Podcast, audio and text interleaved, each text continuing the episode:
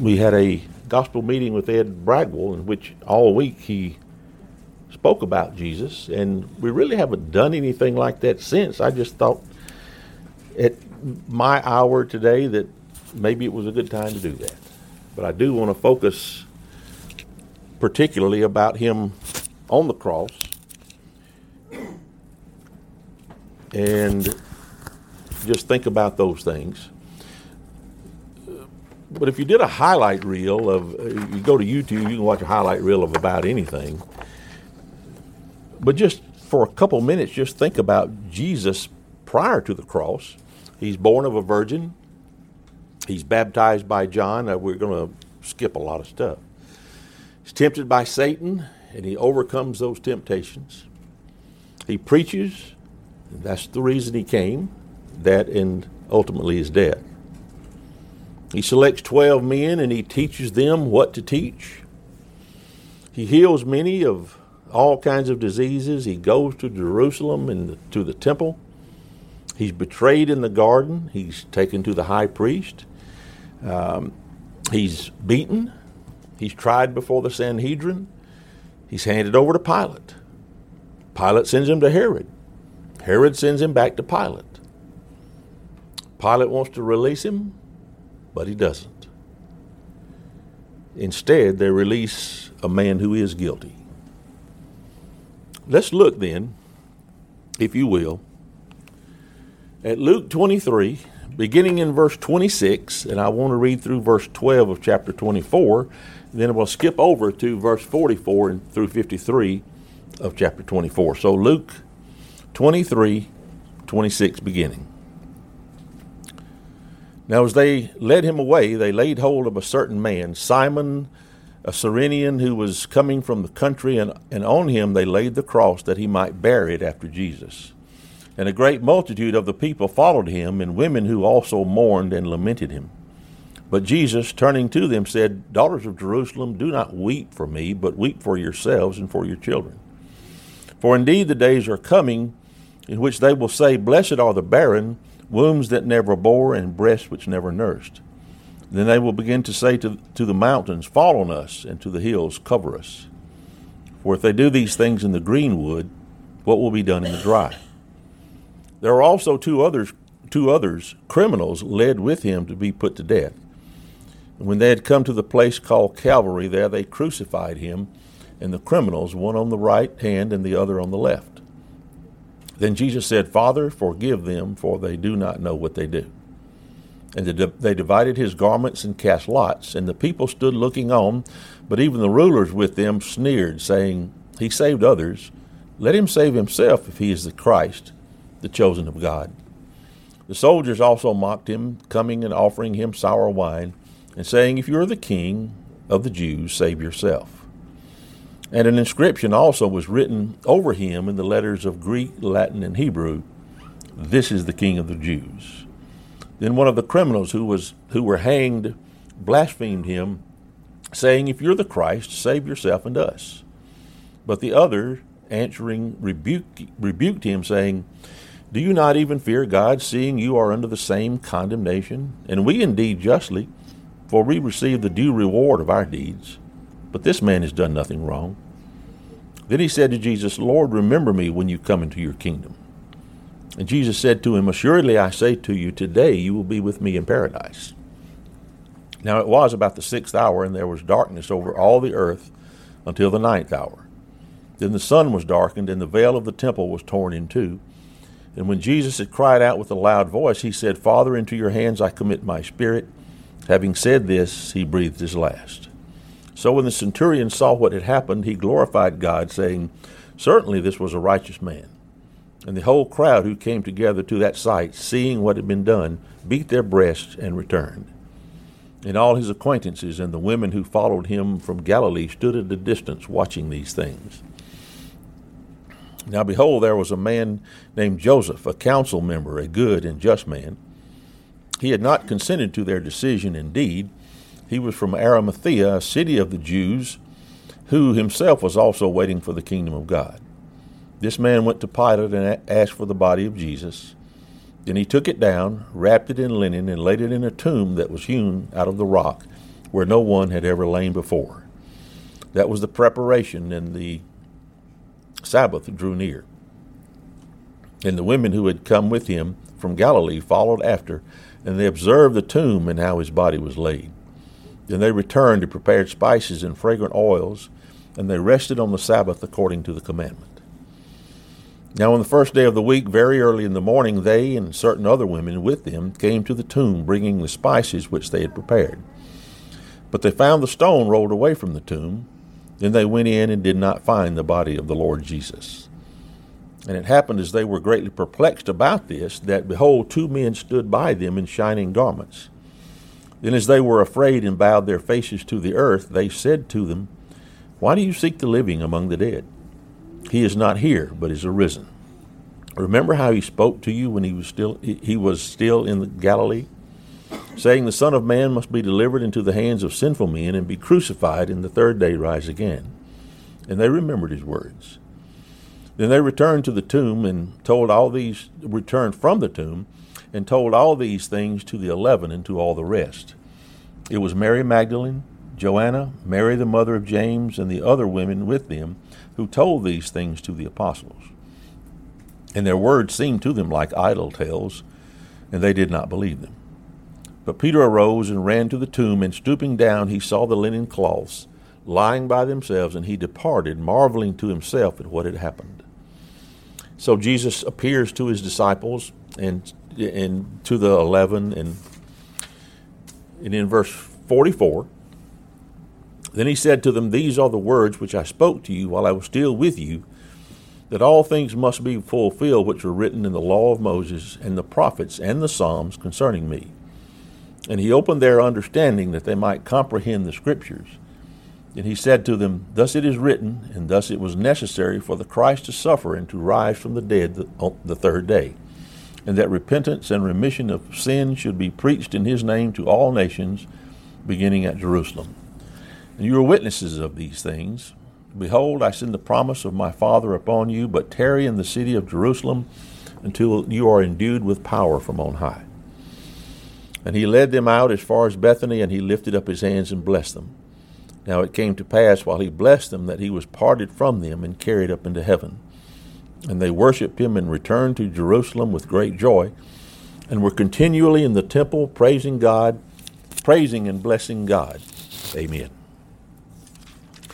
Just a couple thoughts about some of this, and then we'll talk about some other things about it.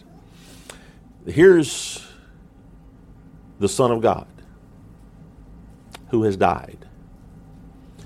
And if you, this is possibly a hill outside Jerusalem, similar to maybe where he was crucified on the top of it, the place of a skull. But here's the Son of God who has died. And the women come to prepare his body really for, for the final burial. And they are told, Why do you seek the living among the dead? Interesting phrase. He's not here. He's risen. Why do you seek the living among the dead? Remember what he told you while he was in Galilee? That this was all going to happen. And he told them at the time, in various times rather, and they just didn't get it. So let's look at a few things, if you will. So that's the good news, the gospel. That's the good news. Jesus dying for us. Well, what's so good about this news? Why is it so good a news? Matt read Isaiah 53, but if you turn to Isaiah 52, Isaiah 52 and look at verses 13 and 14. It said, Behold, my servant shall deal prudently, he shall be exalted and, and extolled and be very high. Just as many were astonished at you, so his visage was marred more than any man, and his form more than the sons of men. That before Isaiah 53 begins to tell the story of what's going to happen to Jesus. His, his, his, he's going to be beaten up. He, he's not going to look like himself. when it all comes about. But in Isaiah 53, verses 10 through 12, we'll read that if you don't mind. Yet it pleased the Lord to bruise him. He has put him to grief. When you make his soul an offering for sin, he shall see his seed, he, he shall see his seed, he shall prolong his days, and the pleasure of the Lord shall prosper in his hand. He shall see the labor of his soul and be satisfied. By his knowledge my righteous servant shall justify many, for he shall bear their iniquities. Therefore I will divide him a portion with the great, and he shall divide the spoil with the strong, because he poured out his soul unto death, and he was numbered with the transgressors, and he bore the sin of many, and made intercession for the transgressors. He made his soul an offering for sin. He's an offering for sin for us. He's our sacrifice for us. And by that, the requirement was satisfied. God satisfied at what has been done. The sacrifice for sin has been offered, and it's offered only one time. It is satisfied. And by that sacrifice, he'll justify many for he shall bear their iniquities. Because he bore the sins of many and made intercession for the transgressors. That intercession, he's between God and us. He's on our behalf, he's working on our behalf.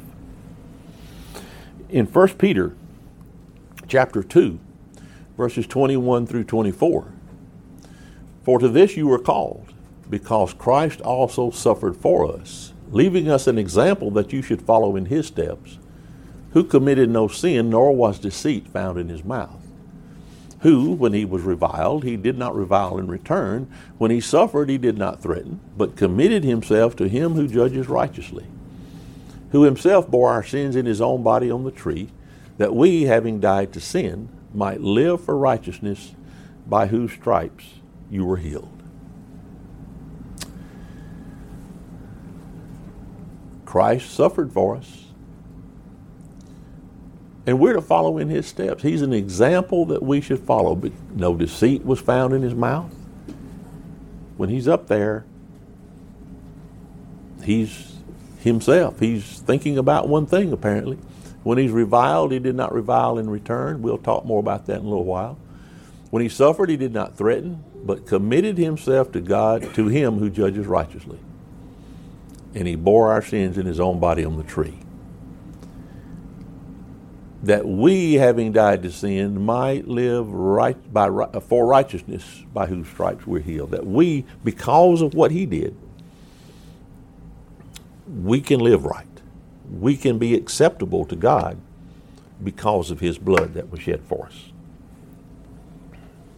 In Galatians chapter 3, verses 13 and 14, Christ has redeemed us from the curse of the law, having become a curse for us, for it is written, Cursed is everyone who hangs on a tree, that the blessing of Abraham might come upon the Gentiles in Christ Jesus, that we might receive the promise of the Spirit through faith. He became a curse for us. He took my sins. That the Gentiles, that's us all in here might receive the promise of the Spirit. 2 Corinthians 5:21 for he made him who knew no sin to be sin for us that we might become the righteousness of God in him. This verse has been written about, talked about, debated for 2000 years I suspect. Maybe all of scripture had. I'm not sure I know all understand all the ramifications of this verse. But Jesus did not know sin by experience, but yet he died for us for our sins, that we again might become the righteousness of God in him, that we might be able to live right. That requirement of the law for death was fulfilled in him. so then, when the time comes, and Jesus has ascended, and he's gone, and he's not going to come back. And then we have on the day of Pentecost the first sermon after Jesus is gone. If you read verses 22 through 24, and we, I'll just go ahead and read them. Men of Israel, hear, hear these words, Acts 2 22. Men of Israel, hear these words. Jesus of Nazareth, a man attested by God to you by miracles, wonders, and signs which God did through him in your midst, as you yourselves also know. Him being delivered by the determined purpose and foreknowledge of God, you have taken by lawless hands, have crucified and put to death. Whom God raised up, having loosed the pangs of death, because it was not possible that he should be held by it. And then he talks a little more. Then he goes to Acts uh, chapter verses 36 through 39. And he's coming to this great conclusion. He says, Therefore, let all the house of Israel know assuredly that God has made this Jesus, whom you crucified, both Lord and Christ. Now, when they heard this, they were cut to the heart and said to Peter and the rest of the apostles, Men and brethren, what shall we do? Then Peter said to them, Repent and let every one of you be baptized in the name of Jesus Christ for the remission of sins, and you shall receive the gift of the Holy Spirit. For the promise is to you and to your children and to all who are far off, as many as the Lord our God will call. You know assuredly that God made Jesus, whom you crucified, both Lord and Christ. He's the ruler, He's the anointed, the anointed ruler. He's the king. And so when they heard this, they were cut to the heart. What was it that they were cut to the heart about? Acts 2, verse 23 Him being delivered by the determined purpose and foreknowledge of God, you have taken by lawless hands, have crucified and put to death, whom God raised up. He died. You killed him. And so, in verse 36 of Acts 2, whom you crucified. He's told them twice now. You killed him. And now he says, What shall we do? What do we do about this? We're in a big problem. Kill the Son of God, kill the anointed ruler. And so Peter tells them, Repent and be baptized, every one of you, for the remission of your sins in the name of Jesus Christ. And that promise is to you and to your children and to all who are afar off. That's us. This promise is to us to do what he says because of his sacrifice. Our sins can be forgiven by obeying him, repenting, believing and repenting and being baptized. So those are that's why it's good news for us. But I want to go back. If you read all of the Gospels, you get the whole story. But if you read one of them, you don't get everything that Jesus said on the cross. So I just want to look at some, those statements that he made. And it takes Matthew, Mark, Luke, and John to do it. So let's just look at those for just a moment.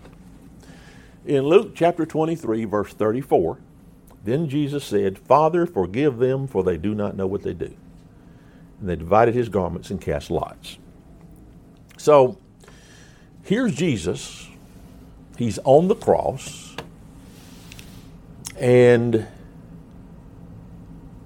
as we talked in the class, they've mistreated him, they're killing him, and he's lashing out. No, he's not, is he? We might. I'll get you. You're gonna you're gonna pay for this. No, he, not him. Father, forgive them, for they don't know what they're doing. In 1 Corinthians chapter 2, verses 7 through 9, but we speak the wisdom of God in a mystery, the hidden wisdom which God ordained before the ages for our glory, which none of the rulers of this age knew. For had they known, they would not have crucified the Lord of glory. But as it is written, eye has not seen, nor ear heard, nor have entered into the heart of men the things which God has prepared for those who love him. This mystery, this wisdom of God, this mystery was not fully unfolded until after. It was a hidden wisdom. But it was ordained before the ages, before the world. And, and nobody knew it that the rulers of the age didn't know. If they had known, they wouldn't have crucified him. But it wasn't made to be known until that time, until the right time. And that's how it was planned out that Jesus would die and we can be saved. And if they had all known, then Satan would have worked some way not to have him killed. But he didn't know. In Luke chapter 23, verse 43, and Jesus said to them, Assuredly I say to you, today you will be with me in paradise. Now, who's he talking to? He's talking to one of those two thieves that were crucified with him. At one time, both of them had railed against him.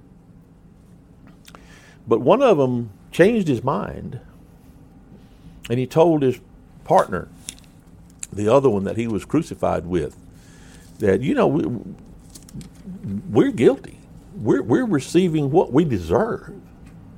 But this man's done nothing wrong. And then he said, Luke 23, verse 42, then he said to Jesus, Lord, remember me when you come into your kingdom. Jesus said, Assuredly, I say to you, today you will be with me in paradise. I would love for him to say that to me.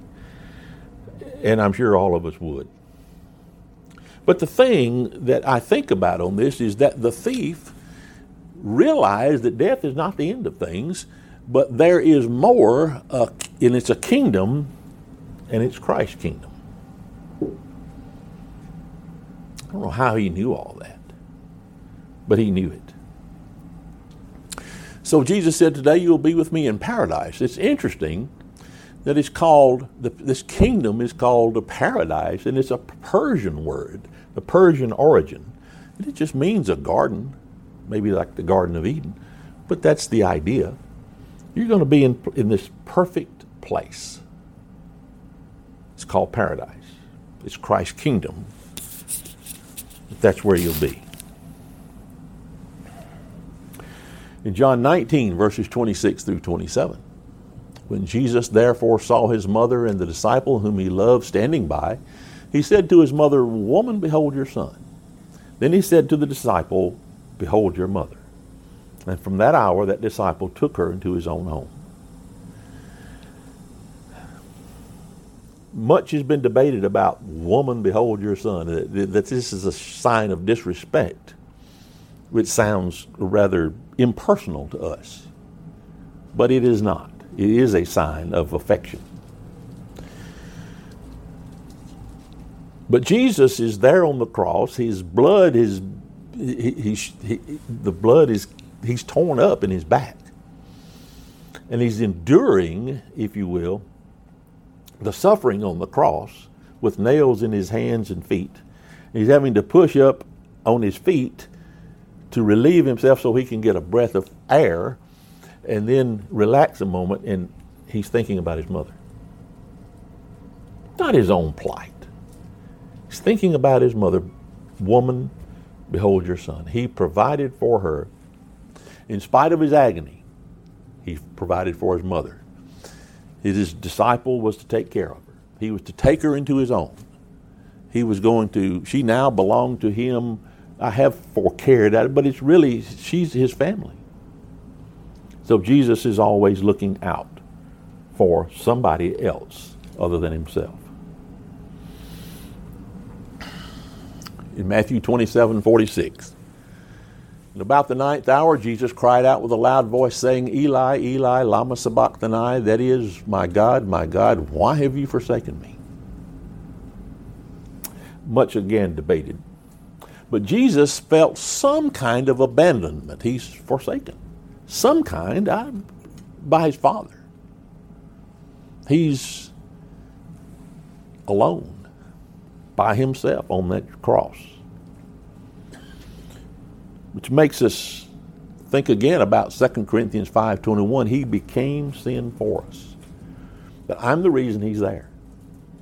I put him there because of my sin. In John 19, 28, after this, Jesus, knowing that all things were now accomplished, that the scripture might be fulfilled, said, I thirst. Which brings to mind Psalms 22, verse 15 My strength is dried up like a potsherd, and my tongue clings to my jaw. You have brought me to the dust of death. This is written, I don't know, a thousand years, I don't know, before his death. Because this has been in the plan from before the ages. Luke 23 46. Trying to put him in order, by the way. I guess I should have told you that before. And when Jesus had cried out with a loud voice, he said, Father, into your hands I commit my spirit. Having said this, he breathed his last. Didn't know which one of these last two to put before the other, but he committed, he entrusted himself. Wanda's version, the English Standard Version says, he commits uh, in trust to one's charge. He's given himself over to the Lord.